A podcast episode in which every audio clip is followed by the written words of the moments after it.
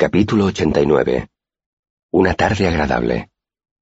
Al día siguiente me azotaron en el gran patio adoquinado que en otros tiempos se llamara el Hayel, la casa del viento. Lo encontré curiosamente apropiado.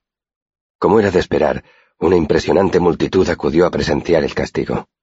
Cientos de alumnos llenaban el patio. Había muchos asomados a ventanas y puertas. Algunos hasta subieron a los tejados para ver mejor. En realidad no se lo reprocho. Resulta difícil renunciar a un espectáculo gratuito. Me dieron seis latigazos con un látigo simple en la espalda. Como no quería decepcionar a mi público, le di algo de lo que más tarde pudiera hablar. Una repetición. No grité, ni sangré, ni me desmayé. Salí del patio por mi propio pie, con la cabeza muy alta.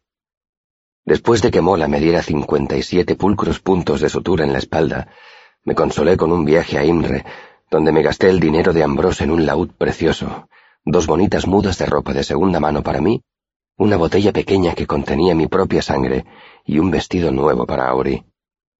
Fue una tarde muy agradable.